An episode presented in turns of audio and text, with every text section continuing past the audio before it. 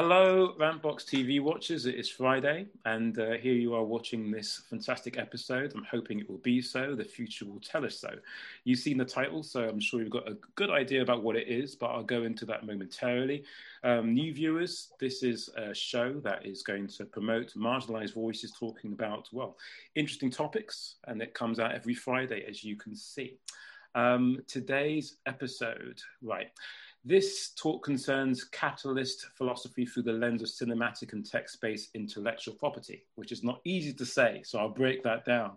We'll be covering the dissonance caused by fans and YouTubers who speak of characters with little to no acknowledgement or consideration as to how capitalism dictates the desires and acts of editors, producers, creators, marketeers, and so forth. Um, I'll be focusing on superheroes. I'm sure other people will talk about various other elements of this topic. Recurring characters such as, like, say, Hamlet, Sherlock Holmes, Frankenstein's monster are all up for grabs, though I suspect we'll be going towards Star Trek at some point, if not computer games, because I know two of the people here are into that quite severely. Um, about people, this show isn't personality driven, so I'm not going to spend 15 minutes saying, Hey, how are you to people that are here. They will introduce themselves as we go. So we'll start for the first question and take it from there. YouTube pundits are, well, they often talk about characters without factoring in the corporate mechanisms behind them. Is that a problem for anyone in this room?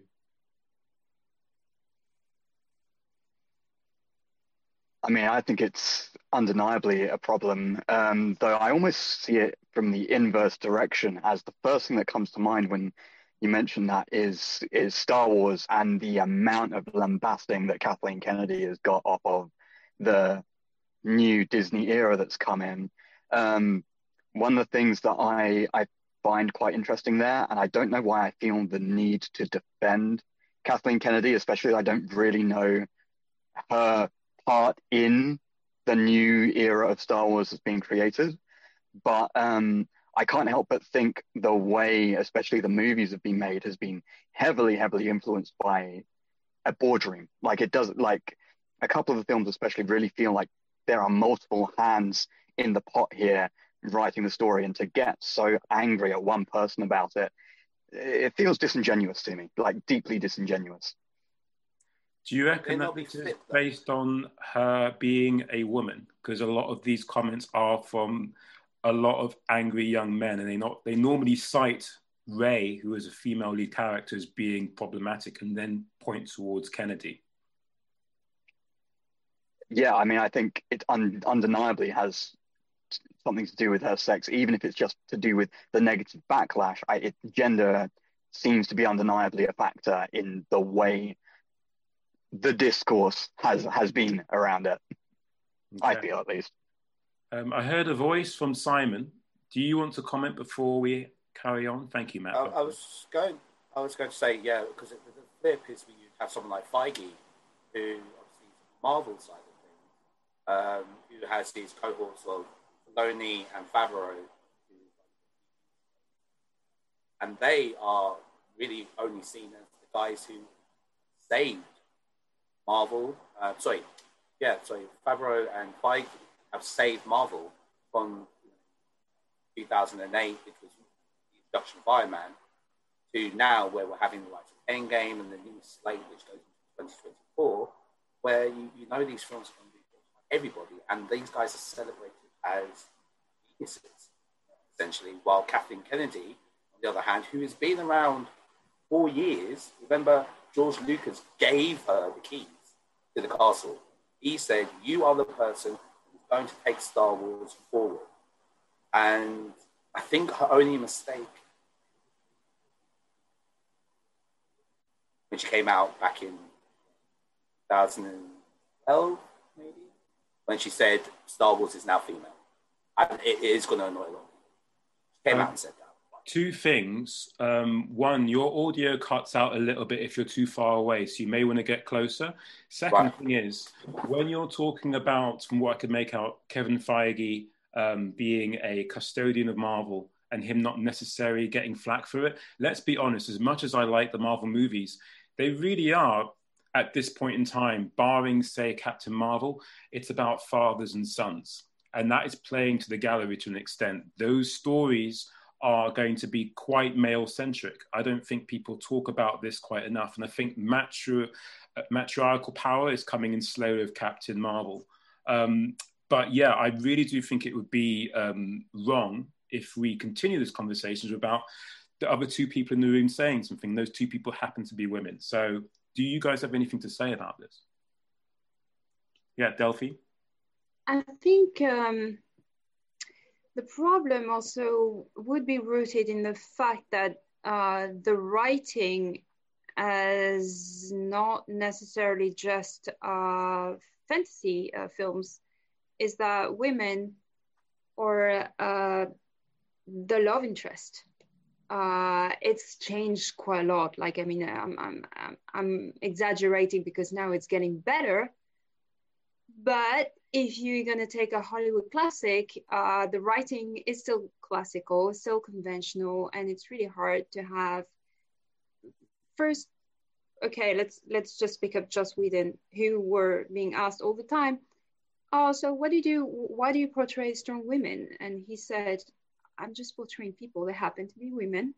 and that's the thing. Like we think about if we want to portray a woman, it, she's going to be a strong woman. What? Why is that? I mean, she can be a weak woman, but a strong character.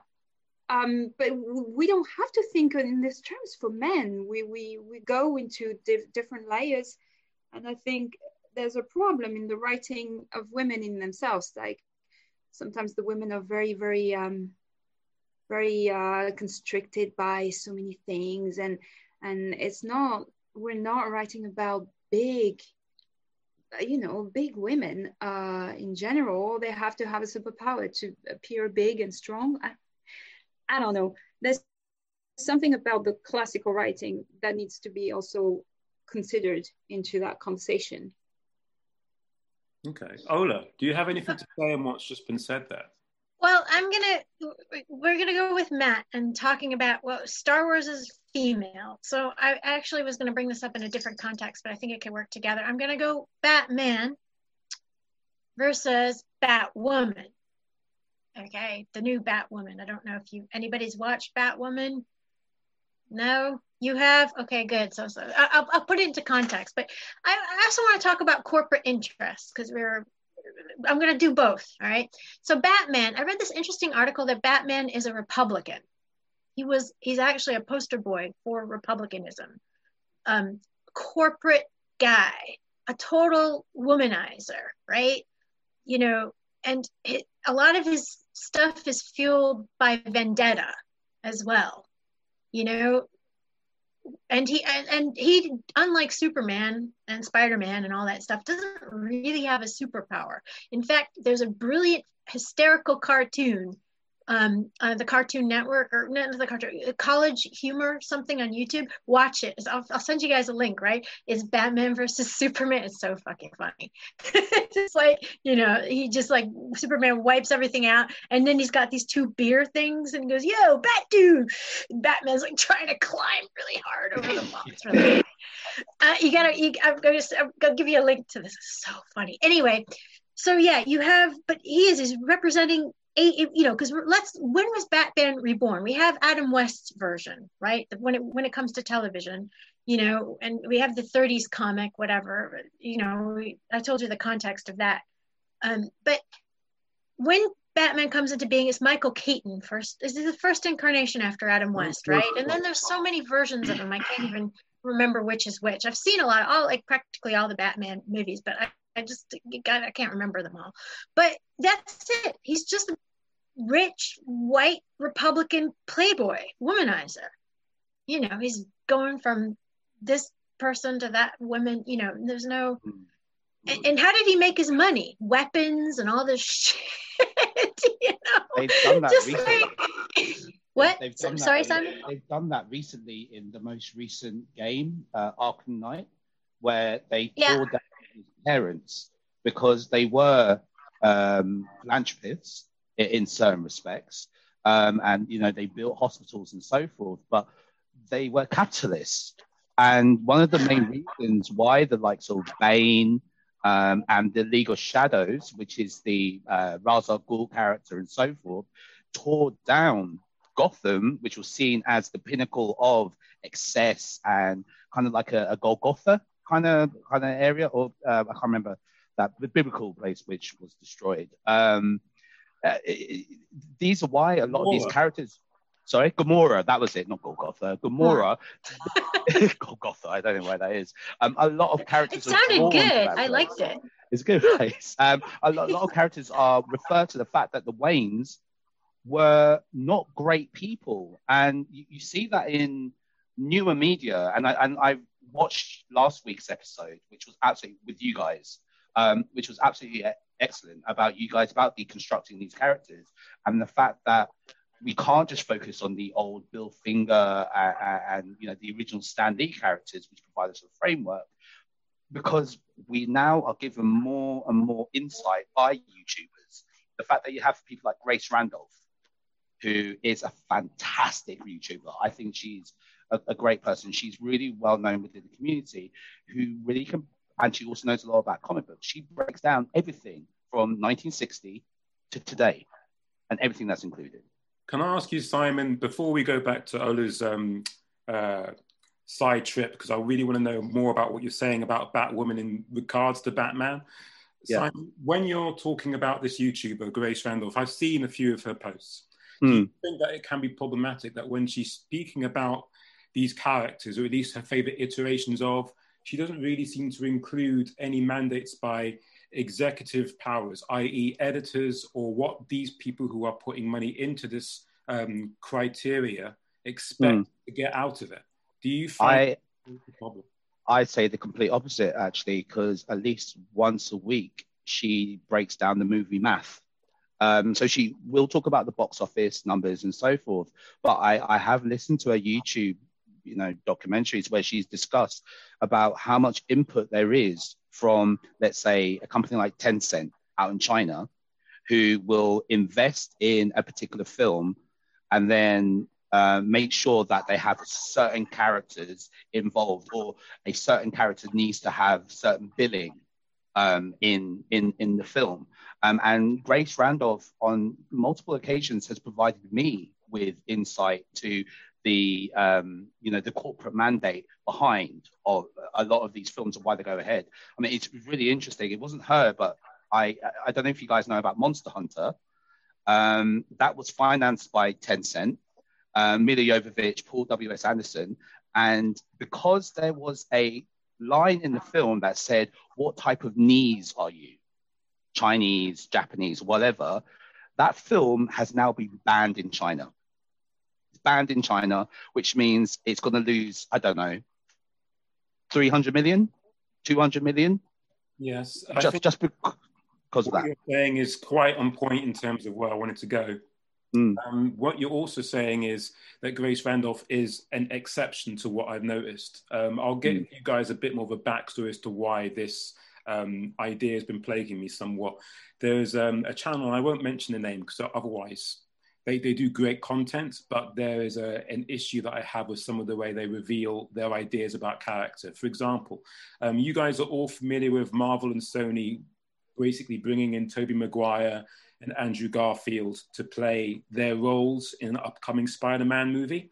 Um, it's not clear as to what that story is, but the speculation on this channel, which I won't mention the name of, was about how they're bringing these people in to tie up certain story arcs that was started off in their own franchises from the early 2000s. Um, and they're not the only channel that does this. They seem to want to play unwittingly to a gallery that only thinks of people being cast because a story is driving it. I mean, I saw uh, a fantastic video where it was Disney doing a, an investors um, presentation, and they they remarked how in India at the moment there is um, a great uh, swelling of the middle classes there. So therefore, they should basically have people investing into their content because they'll be reflecting that in what they create, i.e., Jungle um, Books prequel and all these other kind of shows that they think will play well there. This is the kind of things that are going on, and yet we'll talk about Superman or Batman as if they have their own agency in their histories that's what I'm seeing from pundits. And I think that kind of dissonance creates a weird feedback loop when it comes to how fans will talk about this thing and, and petition studios to get certain things made. But yeah, that's my thinking on this.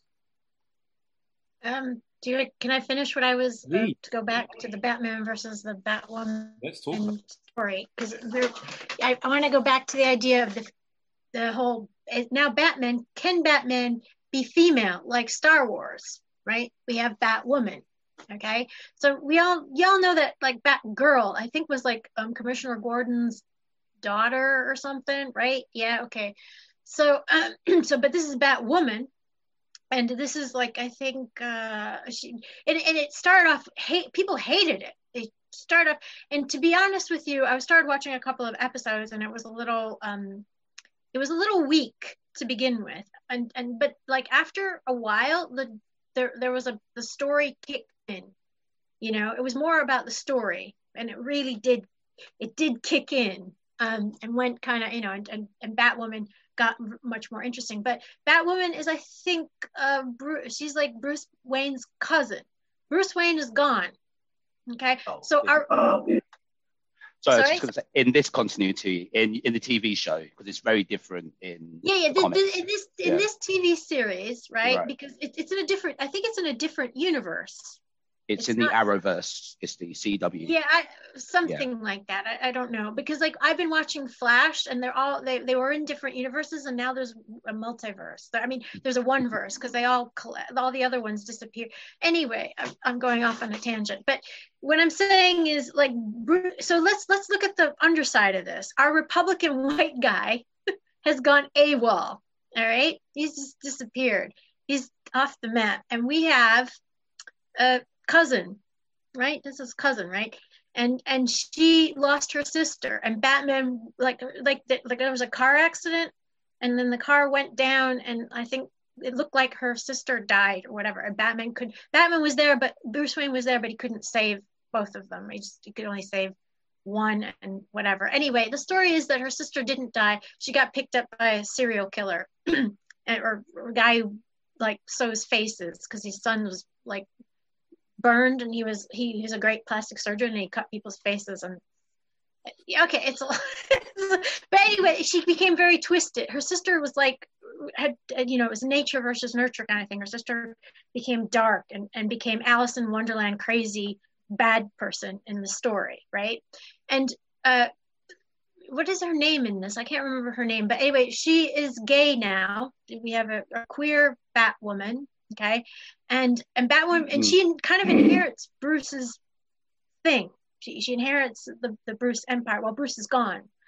You know and and so we're she's like okay well, what am i going to do? Well the first thing she starts doing with bruce's millions is she's i, I made a note of this because I, I always worry about housing. She starts buying up property and making cheap affordable like rents for people and bought it and also buys a nightclub. Of course you do. You buy a nightclub if you're to party and shit, man. hey, man, I'm Batwoman. Um, you know, and she and she wears and she's like she's very like um, uh, you know, she's got very short hair and she's kind of got a military background. She was studying in the army and then she was going to work with her dad because her dad Gotham has a security company. It doesn't have the police. It has a like this security company that just looks out for the rich, right? And her father Batwoman's father is in charge of that security company, and she was sort of working for it, and then she went rogue. I, I forget why. She she turned out to be gay, and the army kicked her out or something like that. You know, she came. She basically came out, and the army didn't take well, or the special school that she was in didn't take well to it or whatever. But then she's so when she became Batwoman, she totally like she put on this big bright red wig to look more I don't know like to try and disguise herself but she decided to own her identity as or whatever kind of thing even though she was very you know the, the, she's quite you know she's quite a little bit she's beautiful but butch you know she's got very short hair and army and you know gi jane-ish kind of thing going on there you know fit and really fight you know. Anyway the point is that here we go the white republican is gone and we now have um you know it's it's is it female and also the politics are going left. She's taking, she's moving away from Bruce's So, yes, Simon, go ahead. I'm, I'm burbling. Yes. no, so all I was just going to say is that it's really interesting you're saying that she's gone into sort of this proud, you know, lesbian woman wrote, played by Ruby Rose, who's well known within the industry as a you know lesbian. Yeah, yeah. She got she left. She quit after season one. She's now played by a black woman. So she's now played by. Two. Wait, wait, I haven't seen season two out. I haven't seen season two. It's just come out. So Jessica Lavelle is now playing the new Black woman. Are you Woman. kidding? Uh, when did sorry. it come out? Spoilers, I, anyone? but yeah. No, no, that, that's cool. Thanks for letting me know. But what I mean, like, because I didn't even know Batwoman. She quit. Why did she quit? because know. the LGBTQT community uh, didn't like her. Very interesting. What? Do you know why they didn't like her? I think Delphine knows. Yeah, sorry, Delphine, your hands up. I'm looking at one square at a time. I think it's a little bit offensive. Like literally, what's been happening uh, for me uh, with the Black Lives Matter. I mean, I shop online, and I've never had a black woman for lingerie or uh, mixed race people. And oh, it's a trend. Let's just have all our women selling the clothes and the whatever uh, being black. And I'm like, oh, that's nice. Oh, hang on, this is temporary. So I feel like this is a little bit offensive. So I don't, I can speak for Ruby Rose, but maybe she's like, oh, am I just servicing a trend? And actually, then don't want to write about me. They don't want to write about people like me. Uh, I feel like this is also because uh, Batman was that type of person that people liked at the beginning, at some point 30 years ago, 20 years ago, and now it's not the trend anymore. Let's replace it for that trend. But are we actually talking and to the people who wants to be able to see something that can they can relate to? And is this a trend that's good but he, he just on a sorry delphine it doesn't seem to me like she left because she thought this is only because simon said as far as i understand this is she left because the lgbt community didn't like her. And i wanted i don't understand why that was the case. I thought she was kind of gone. No, well, what I am saying I'm... is like maybe they were also offended to say, okay, so are we now just a trend? I, yeah. I feel like well, we, we, what what is we, I don't know that. I, I mean, it's it's possible, but no, it, then, no. I'm like, just saying that's my feel. I'm not. Oh, I don't know. you, you you think that that maybe that that's why they didn't like. Could be a reason. Because, but you would think that like I would I wouldn't okay, I don't know, I can't really speak for this, but I would I would be so happy and so excited if I saw me after not seeing me for such a long time being on the screen. Maybe there was something else about I mean, it's a trend. Like I mean, the story was it, it, I guess the story got good, you know, start off it was all about the story for me. And then, you know, yeah, okay, we're ticking boxes, but the story actually got good with her. And then to replace her that's, but I mean, it's also true with Doctor Who, right? Doctor Who is um, now was now is now a woman, but now the backstory is completely changed because William Hartnell is supposed to be the first Doctor. I don't know if anybody here watches Doctor Who, but Doctor Who, the original Doctor Who is like her, her they're saying that the Doctor's memory has been wiped, and and and and Doctor is not actually a Gallifreyan. And the original Doctor was a black woman. Surprise! I didn't see that coming. Um, you know, yeah, yes, John, you see what I'm talking about? If possible, to give this subject um, more time and more consideration, we'd have to do a video about it on its own. Mm-hmm. Oh, sorry. Okay. No, no, don't be sorry. I think it's interesting to find out about these topics and how tangential kind of like conversation can actually just grow into what it is. But if we do go further into this tract, then we'll literally run out of time um, for what we initially signed up for. But I really want to discuss it because your um, take on this being different from Delphine's could in itself widen the conversation beyond um, what it normally can be, very aggressive. Um, but yeah, we should move on. Um, what are the chances of a pop culture critique renaissance where executive production and editorial mandates are factored in more readily? I mean, I, I, I've had a lot of thoughts during the, the kind of the, the chat that's been going on that kind of factor into this. Um, I feel like there is a certain hill we need to get over in terms of how media discourse works right now, um, because anything that is diversive is political, essentially. Like you, you, the statement Nazis are bad is not political because no one disagrees with it. And similarly, the statement like Nazis are good can sometimes in certain spaces be treated also as apolitical because it's so ridiculous that no one believes the person. So you have this weird situation where things that are, you know, open and shut cases are not controversial and so they can be talked about. But as soon as it becomes controversial, it's political and it cannot be discussed. I think that's a massive problem, especially when we have, you know, the forces of capital really affecting the production process. Uh, if we look to uh, Captain Marvel, I believe, they relied heavily on uh, the American military to get uh, battle scenes. And when you rely on the American mil- military to shoot your battle scenes, suddenly they get a veto over what goes in your movie, yeah. and you you have to be pro-American military if you want to use all this industrial hardware in your film.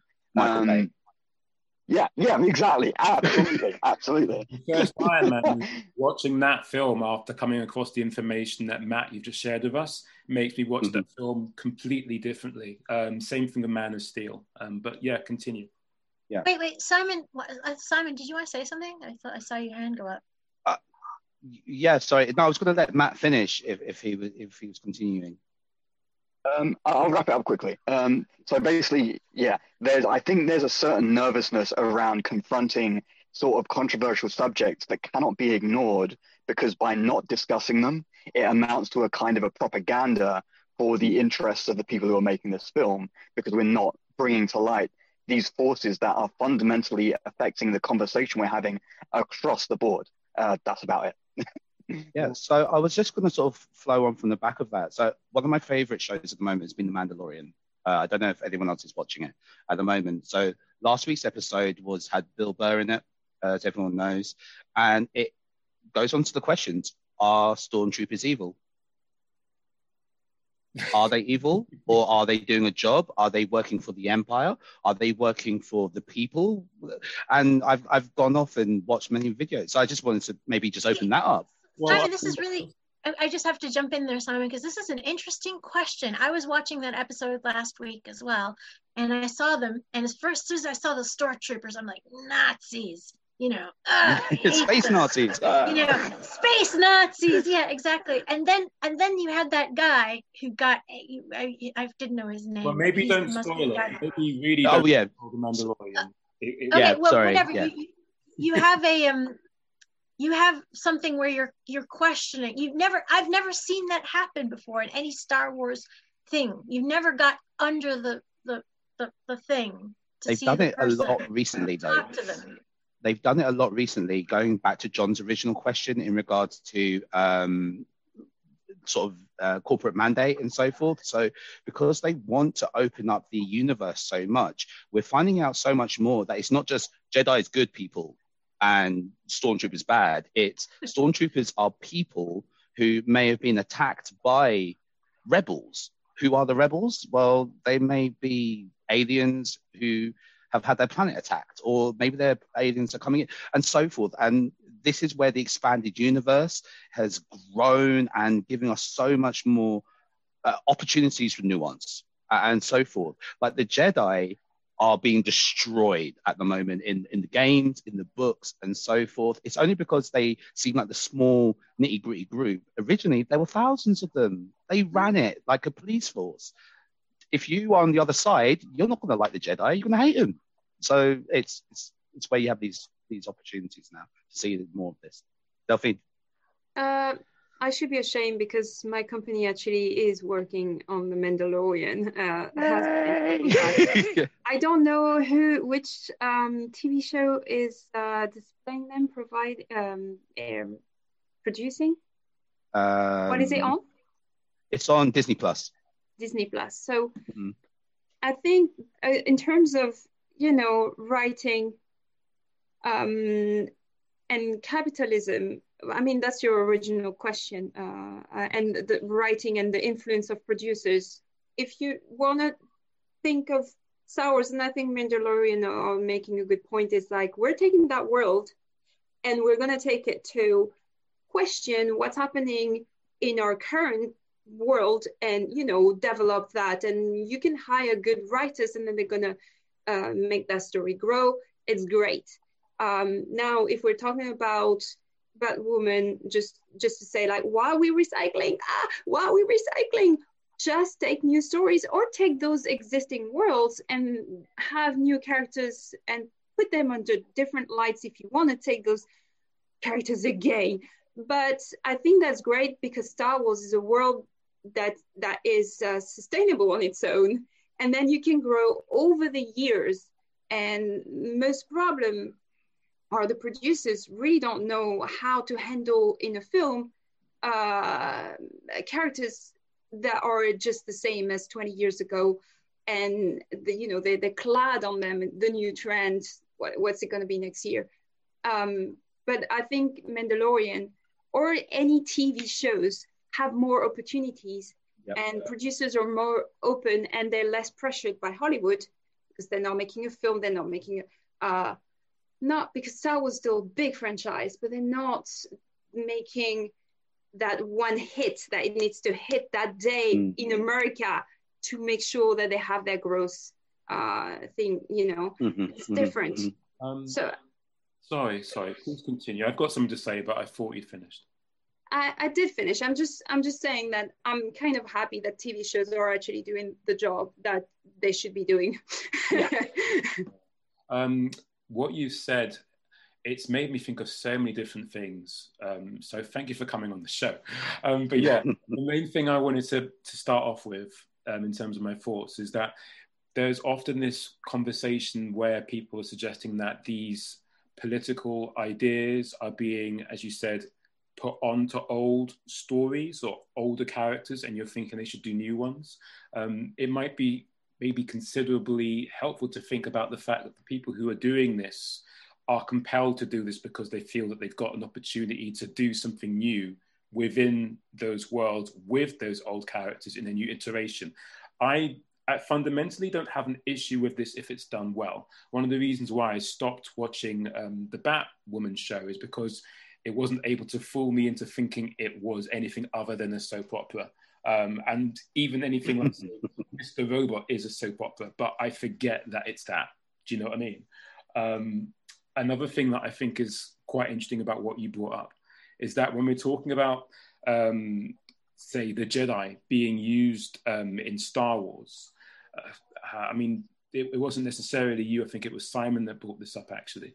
Um, then they're staying away from that lore because I don't think they think that, that that lore, that mythos, is something that can unite their fan base. Everyone and their mother likes to complain and shout at each other about what the Jedi are doing, but no one really can truly be angry about mm. how Boba Fett is used. They all have an idea as to how Boba Fett is, whereas a Jedi is more of a divisive thing. The Skywalker family is a problematic thing. So if I was say, just bringing it back to the main point, if I was an investor looking to invest into Disney, I'd be more keen to do it knowing that their new shows that they're airing are going to be less divisive products. There's a show for everyone now. There's a show called The Acolyte, which is about the last days of the Republic from the point of view of the evil guys, the Sith. Yeah. That is going to get people interested. There's a Rogue Squadron um, show hmm. coming mm. out, which is about basically spaceships and dogfighting. How can you argue about that? Film. You know what I mean? It's a film film, sorry, film. You can't argue about that. That's something you're going to go and watch. You're going to love. I doubt there'll be any yeah, film that stuff.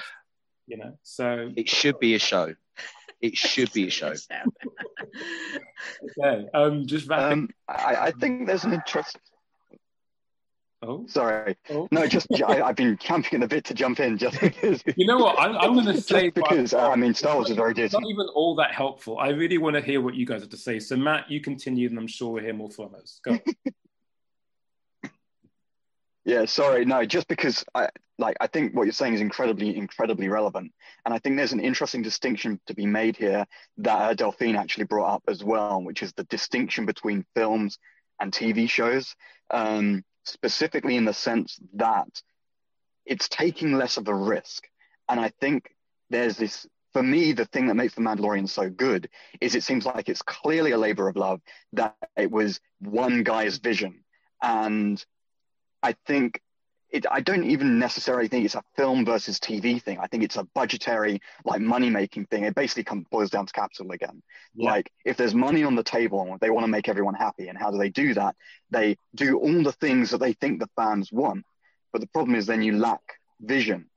And you also get in this thing of, and this is a kind of a, a touchy subject, I think it's worth bringing up, of sort of a kind of a capitalistic uh, rainbow capitalism, performative wokeness thing going on, where mm.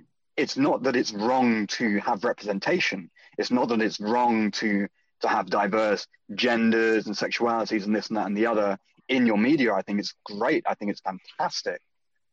But I think a lot of media sort of does it for the diversity hire element of it, the box ticking element, without mm-hmm. actually internalizing the real damage that has been done that has has necessitated this rep- representation in the first place.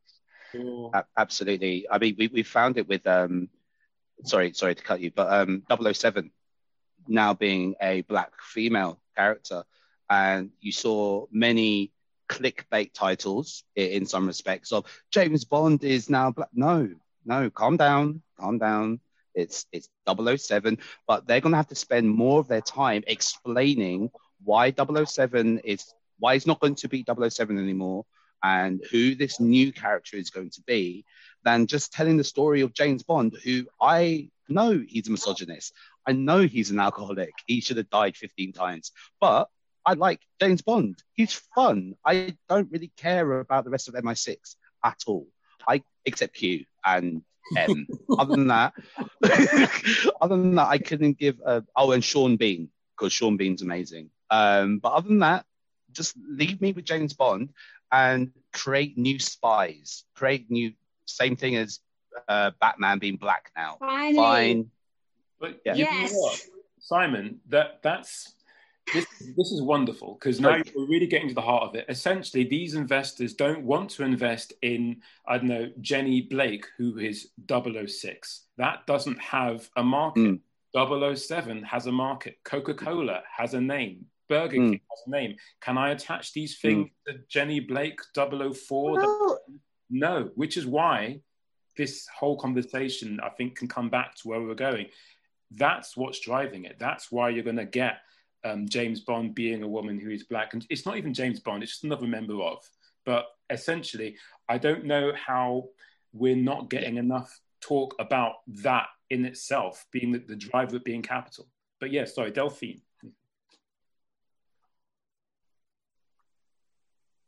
You were going to say something that uh, he's breaking up, but I, I think, think yeah. it's still good. It's still running on his end, so we shouldn't have a problem. Oh, I'm, anyway, did I cut out? Um, yes, I, it's great to, to be hearing people talking about it. Oh, John is still trying to. He's, he's just frozen on my thing and yeah. yeah. kind of. Um, what did I want to say? Uh, yeah, okay. So what happened in the 80s when they were like, okay, we're gonna create this new characters, James Bond, 70s, um, uh, whatever like any any franchise any comic book how do you create a franchise? Does anybody know how to now? Because i don't think anybody knows how to. It's, it's a big recycling machine. Nobody knows how to. Mm-hmm. like what's preventing us to have not a black woman as a new spy?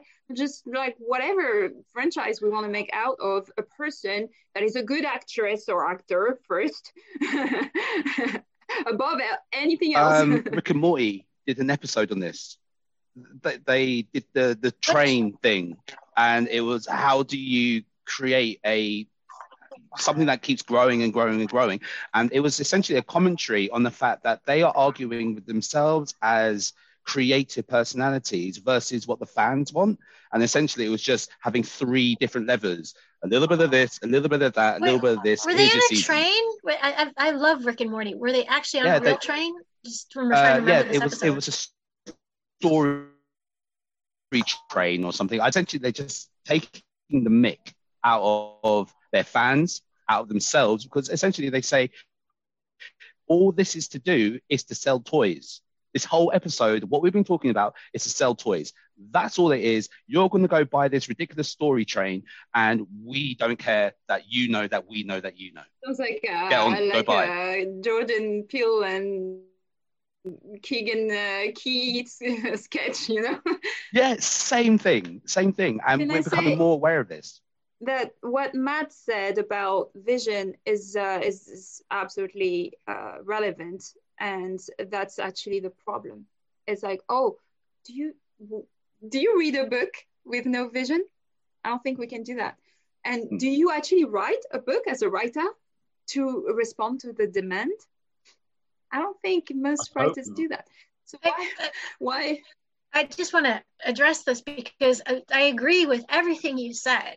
I totally agree. Like so, you know, ever since you have a, a chain, you've want you have people riding on that chain and riding it to death.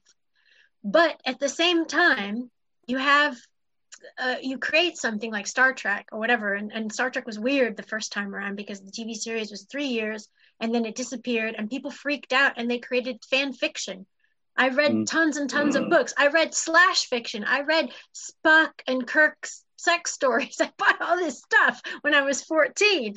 Yeah, no, seriously, they had drawings and everything. It was pretty, pretty, they, because the fans loved it because they wanted it, and it, and I think it's a balance between that i want to make money off of this train. And then there's the love of the fans for that story. They want a good story. Yeah. they don't want a good story but they but still I, but that's, that's why they go back to them as well. Yeah that's no they, that's understandable. But that's you create that demand. You create it. Mm. the fact that trying to fish for it is uh is lacking vision as Matt was talking about. But obviously, but not not everything is corporate. Yes, it is corporate, but some of those people were were absolutely like David Tennant, who became the Doctor, one of the Doctors. He was a fan of Doctor Who, you know, and it was a thrill to him to be and to be the Doctor, you know, mm. and it, it that wasn't a corporate I, it might have been a choice because he was married to one of the doctors, one of the doctor's daughters in real life. But what I'm trying to say is that like there's a there's a mixture in there, and there is that amongst the corporate forces that drive this, there's the love of the fans who who, who want it, you know, the and it and that love is pure and it's not totally corporate. There, there are some people in there writing those stories, and it's not. I don't think J. J. J. Abrams was corporate. I, I think that guy loved Star Trek, and he did a good version yeah, no. right? Are we, are we here with that movies the movies were great. So no no I, I totally agree with you. I'm, I'm putting the other i'm being devil's avocado Del, delphine. No but I, I i do believe that you can create your fan base and uh, obviously it's great for anything that you write that you have people who love your story. I, it's amazing. It's the best brush i think. But you can you know don't like the, the producers the problem is production will try to create based on demand instead of mm-hmm. based based on vision and writing strong strong vision. Because what i'm thinking is um, when we're talking about fans obviously ryan reynolds is a fan of deadpool. He's always loved deadpool and he managed to get it off the ground since 2012 and everything else Fox is now, now owned by Disney. They have greenlit Deadpool 3. What's going to happen? Are we going to get a Disneyfied version of Deadpool? Or are we going to get Ryan Reynolds, you know, trilogy? What, what, what, I mean, and what do we prefer? Do we want something to make as much money as possible? Or, sorry, what do the shareholders prefer? Something that is making as much money as possible, or something that is you know appealing to the original fans. Mm. Yeah, yeah. Let's talk about uh, Uncharted then. oh, oh gosh, but that's Sony. Sony does whatever they want. Sony's amazing. John, I saw your hand being raised. What were you going to say? I saw I your. just want to know if my audio is back on. Am I still in this? I don't know. It's your bandwidth low, mate. Yeah, yeah, yeah, yeah. I can't hear you. can you hear I me? I can just about hear you. I can't hear him at all. Um, His picture's frozen. Oh, now it's frozen oh, again. Um, but quickly on that on that ownership issue, um, I just thought I'd pop in with uh, Disney also built bought uh, LucasArts, the yeah. game company, and I am a mass like my, my gaming journey started with adventure games, and the Monkey Island series is like deep, deep in my heart. Like I truly love that series like nothing else. One of the first games I ever played. Disney own the rights to this series now. They don't plan on doing anything with it. And Ron Gilbert, the original creator, has a vision for the continuation of this series, but he will never get to do it because Disney own the rights. And I think that's deeply sad. And it comes down to these market forces of is there money in this? Can we afford to give away the IP though? Because if somebody else does something with it, then they're going to make money off it. And God forbid somebody else will make money more money than us. I have a question for Matt.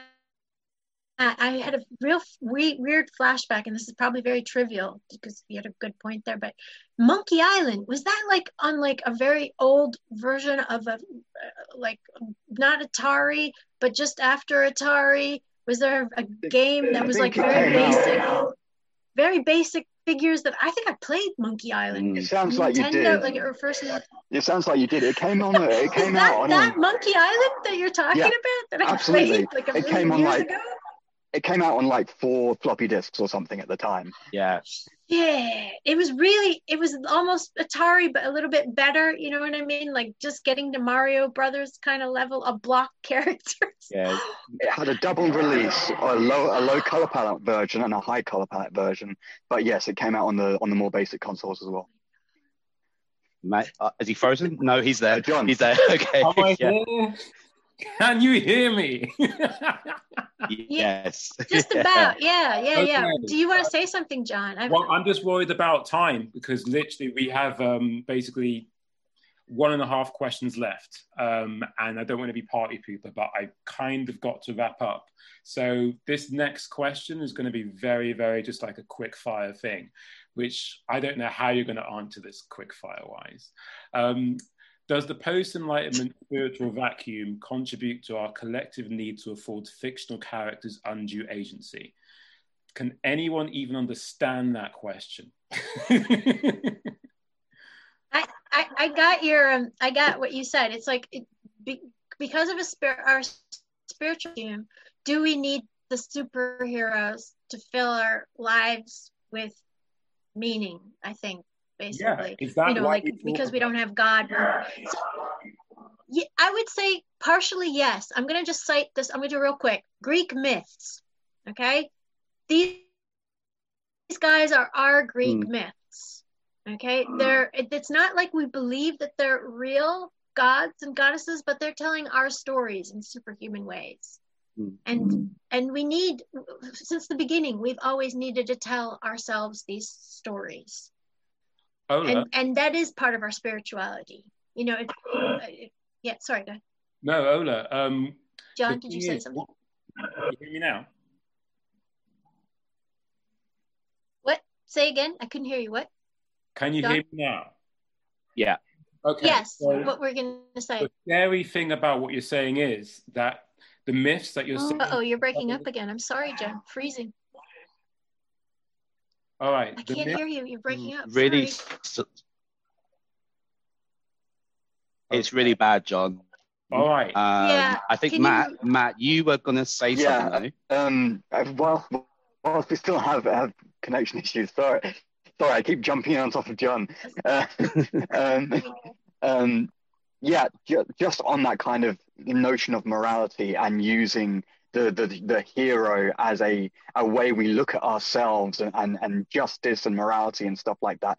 I think there is a kind of necessity there, but there's also a kind of an opportunity that I think a lot of people miss, which is kind of on the justice reform front and our need for justice, how justice is presented, how we look at criminality as well, mm-hmm. and how the, the you know prison reform I think is also part of that, and and the the the castigation part of justice and how that informs the whole circle. I feel like is missing from that story a bit. And I think we kind of have an opportunity here to to bring those more to the fore as we start to supplant religious ideology with this kind of superhero narrative.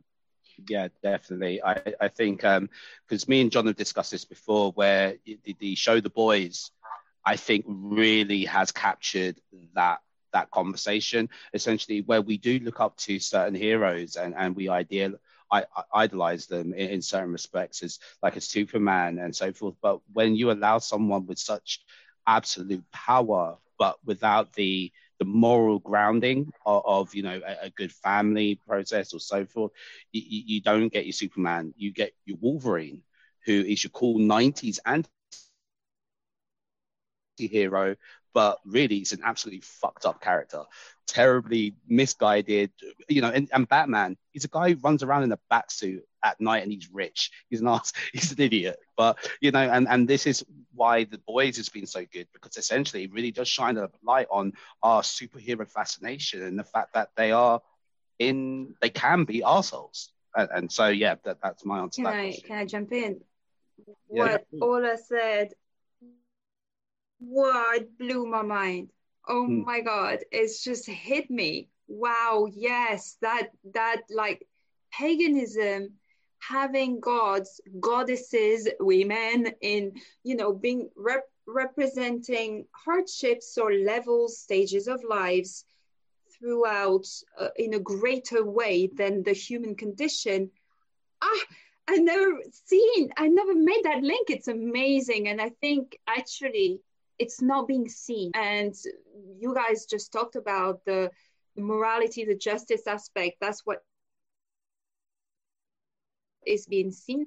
But actually, it does fill a gap that uh, Christianity uh, wiped out, or any um, religion, monotheism religion wiped out in having just a, an entity as a superior God that you have to look up to but you don't know and also you masculine it's masculinized um, is that word i just want to yeah, i just yeah. want to jump in there delphine and say it's not just about a god and goddess thing it is morality plays it is ways yes. that we go like i'm going back to i think it was a matt or simon what do you guys said this about like the anti-hero no it was you simon you were talking about the anti-hero and it is also like how do you th- these are ways for lost people to find their right path there are ways to do right now. Sorry, go ahead.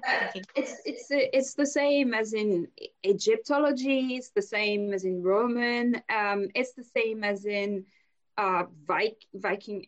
You know, myth. Uh, it's something that I think is healthy to have as humans to to see how what would be the struggles and the darkness that you might have as a person as equally as your purity and pureness. Mm. Um, mm-hmm mm-hmm. and and you just like see how they struggle how they come across each other with those things i mean yeah i never saw well, it like that i got one more thing to say about this but this is about george lucas and the how how star wars came about he's into joseph campbell the power yeah. of myth and it is the the hero goes into the underworld he overcomes something this is in greek mythology and mm-hmm. this is in the superhero doctrines male female whatever okay john mm-hmm.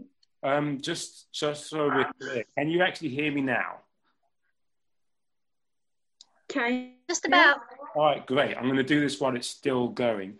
Um, definitely check out Joseph Campbell's The Man of a Thousand Faces, but definitely also, Delphine, if what you liked about Ola's speech awakening something for you, check out Superhero Gods by um, Grant Morrison. That's a book that talks about how these myths yep. translate into what we call um, maybe models for our, our moral agency.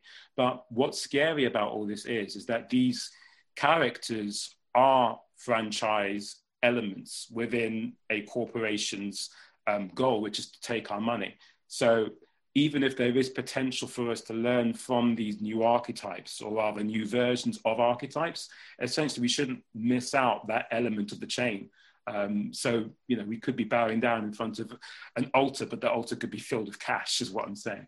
Um, but that being said, we may have gone completely over time. Um, if you want to say one thing about what it is that you've been involved with creatively that you want people to know about, and then I'll wrap up the show. You've all got about, say, about 30 seconds to do so. So go ahead. Who are you? What do you have to tell us?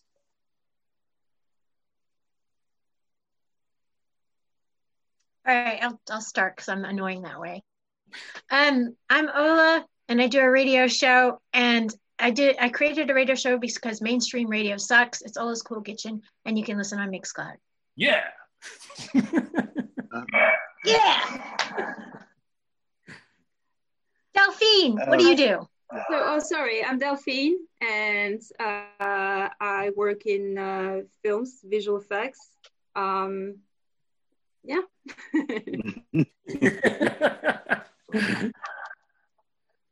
Simon, who are you? Come on, tell me. Uh, yeah, I, am Simon. Um, I, I, work in distance learning, uh, educational supports online, and I've recently left London and moved to Hastings uh, to start painting my mum's house. So this is me for the next three months. So I'll take let it go to Matt. Uh, yeah. Hi, I'm Matt. I front a band called Hearst Pileup. We released a single about a week ago. Go check it out. It's on Spotify. Excellent. This has been great. I've been John Clay. I'm a director, oh. writer, and I'm so helpful um, to have this really bad internet, but also to be presenting to you guys really good people who can take over whilst my internet fucks around in my mind. That being said, do check out the description box if you want to know more about the people, or indeed if you want to check out the new video for the basically dinosaur, not dinosaur junior. What's going on? Hearst Pileup. this has been great. Thank you. dinosaur you. Junior. Goodbye. Bye, everyone. bye, bye, bye.